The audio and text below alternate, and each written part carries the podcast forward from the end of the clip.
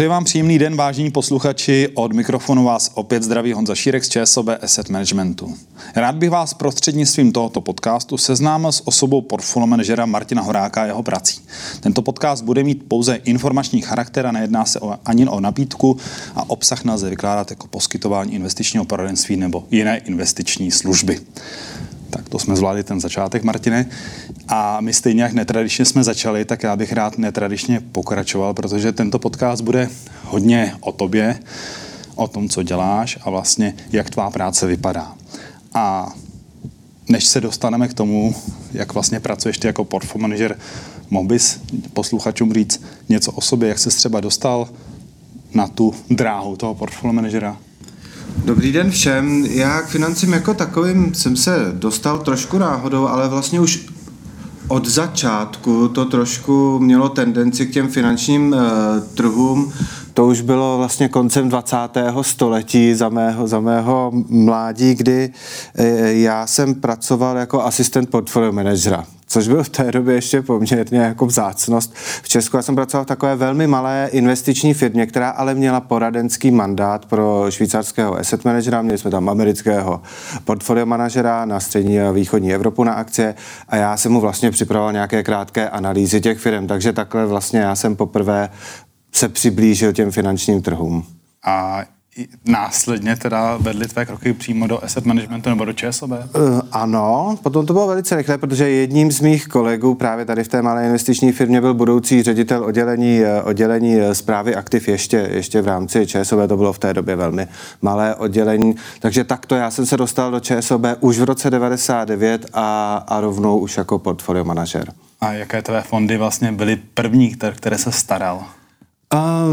My jsme začínali v té době na velmi vysokých úrokových sazbách, dnes po dlouhé době vlastně opět aktuální a to první, co jsme vlastně vytvářeli, byly právě hodně věci orientované na dluhopisy anebo i na peněžní trh, to znamená KBC Multicash, kdysi dávno velmi známý fond, byl jeden z těch prvních, který jsme zakládali, ale už v té době jsme měli dluhopisové fondy a nějaké vlastně mandáty v rámci privátní banky. Mm-hmm. No a když se teda postupně od toho 99. přeneseme až do té současnosti, jaké fondy ty aktuálně spravuješ? Za tu dobu já jsem samozřejmě toho vystřídal po té firmě, bych řekl, většinu těch segmentů, které děláme a spoustu těch fondů. Poslední zhruba 4 roky se orientuju zejména na privátní bankovnictví, to znamená privátní portfolia fondů, což jsou smíšené strategie, akcie, dluhopisy a také ČSOB Wealth Office. A plus vlastně již dlouhodobě spravuji dluhopisovou část ČSOB Bohatství. Tak možná pojďme se podívat ještě na tu část.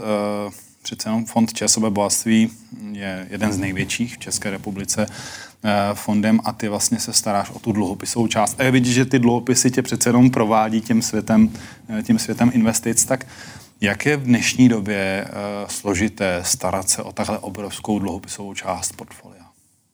Jako v každé jiné době bych řekl. Ten trh je vždycky, samozřejmě se snažíte jak si předpovídat budoucnost tím, že vy budujete nějaké pozice v tom portfoliu. Jestli třeba ten minulý rok nebo ten rok asi patří mezi ty složitější tím, že se tam perou nějaké dvě tendence. Na jednu stranu se mluví o zpomalení ekonomiky, na druhou stranu se pořád ještě, aspoň v Evropě a v Americe, zvyšují úrokové sazby. To je takové netypické, takže na tom trhu se to trošku pere a ten trh je volatilnější, než jsme zvyklí, ale ty postupy, ty analýzy toho, co je a není výhodné, ten proces je pořád stejný. Akorát teď samozřejmě ty vstupy, které vstupují do toho procesu, jsou často trošku protichůdné, takže to rozhodování je samozřejmě v tomhletom v uvozovkách těžší, protože pokud ten proces je dlouhodobě stejný a chováme se disciplinovaně, tak bychom se neměli cítit nekomfortně ani v nějakých, řekněme, trošku divočejších dobách na tom trhu. A jakým způsobem probíhá analýza třeba toho dluhopisového trhu nebo toho emitenta, protože přece nejedná se jenom o státní dluhopisy. Já možná jenom zazpomínám 3 roky zpátky, tady byly obrovské nabídky korporátních dluhopisů Teď si myslím, že jsou asi zajímavé samozřejmě třeba státní dluhopisy, o kterých se velmi často bavíš. Tak jakým způsobem analyzuješ ty příležitosti? Jak říkáš, ten dluhopisový trh má spoustu segmentů a v posledním roce po dlouhé době se bavíme třeba o českých státních dluhopisech, které roky byly neatraktivní a dělal se především ten segment, kterému my říkáme kredit, to znamená nestátní dluhopisy, korporátní. Tam je potřeba říct, že my jako skupina máme tu laťku velmi vysoko. Jakou kvalitu toho emitenta požadujeme, abychom o něm vůbec uvažovali. Takže to, co se objevuje v novinách, takové ty menší firmy bez historie, to vůbec vlastně není součástí toho, čemu my říkáme investiční vesmír. O tom ani neuvažujeme. My potřebujeme a v rámci toho, že jsme velká firma, máme velké fondy a opravdu jsou to velké objemy, se kterými pracujeme, tak i, aby tam byla nějaká likvidita, když potom je potřeba něco třeba uprodat z některých portfolií, takže nemůžeme skupovat nějaké malé emise celé. Ten proces posuzování toho emitenta je několikafázový. My máme analytické oddělení, samozřejmě máme externí analýzy. Pokud to je třeba lokální emitent český, což často chceme, nějaké ty větší firmy, tak na to tady máme opravdu analytika českého, který nám to projde úplně do největšího detailu, udělá hodnocení a my to třeba potom posoudíme z nějaký oproti právě atraktivitu výnosovou, oproti státním dluhopisům, oproti tomu, jak vlastně třeba podobný jiní emitenti v Evropě nebo v Americe podobné velikosti, z podobného oboru, s podobnými finančními výkazy, jestli který ten dluhopis je, řekněme, atraktivnější z toho výnosového hlediska. Ty jsi zmiňoval, že se kromě dluhopisových fondů staráš také o ty smíšené, o privátní portfolia fondů a Wealth Office fondy. Můžeš v krátkosti třeba právě ty privátní portfolia fondů vysvětlit, v čem spočívá vlastně, jak bych řekl, aktivní správa, tvá práce, tvůj servis? Aktivní správa u smíšených fondů a většina asset managerů to asi bude dělat, neříkám úplně stejně, ale poměrně podobně, se provádí na takzvaném top-down principu, že jdeme z hora dolů při sestavování toho portfolia, takže vždycky první úvaha víc akcí nebo víc dluhopisů. To jsou takové, nebo víc hotovostních nástrojů, řekněme, třeba i v době, kdy máme velmi vysoké sazby, takže tam samozřejmě to vychází z nějakých makroekonomických analýz a z ocenění právě aktuálního trhu a potom se jde právě do hloubky na těch jednotlivých segmentech, to znamená v rámci akcí, do kterého regionu, jestli Amerika, Asie, Evropa, jestli technologie nebo zdravotnictví nebo finanční instituce.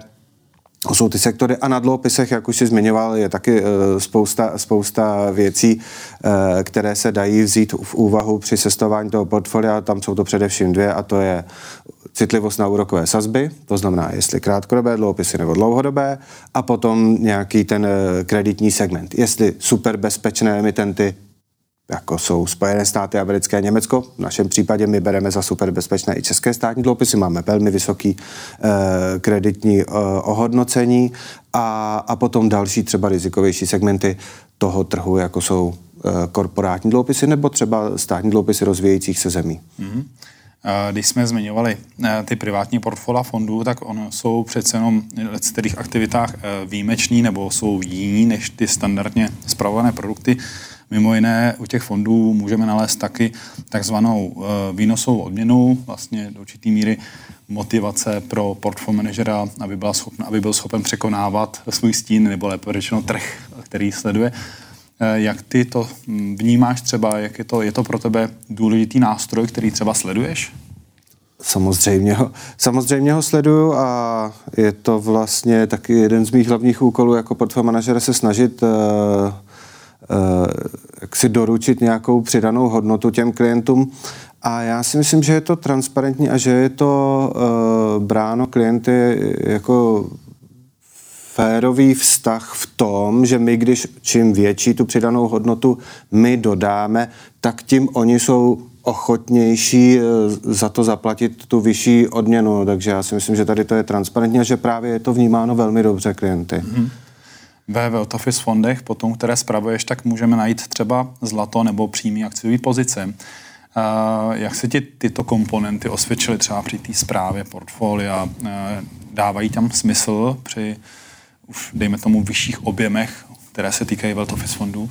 Dávají tam smysl, to zaměření Wealth Office fondu je přece jenom trošku rozšířenější. Ten investiční vesmír je právě rozšířen třeba o další položky, které obvykle my ve smíšených portfoliích nemáme.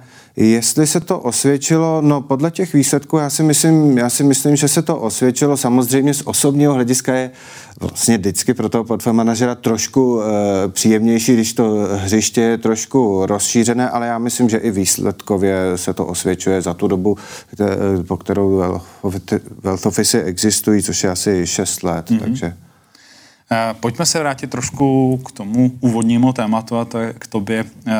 Ty máš 2 děti, nicméně, jak třeba ty, když vypneš v práci počítač, relaxuješ, jaký jsi sportovec, nebo co tě baví?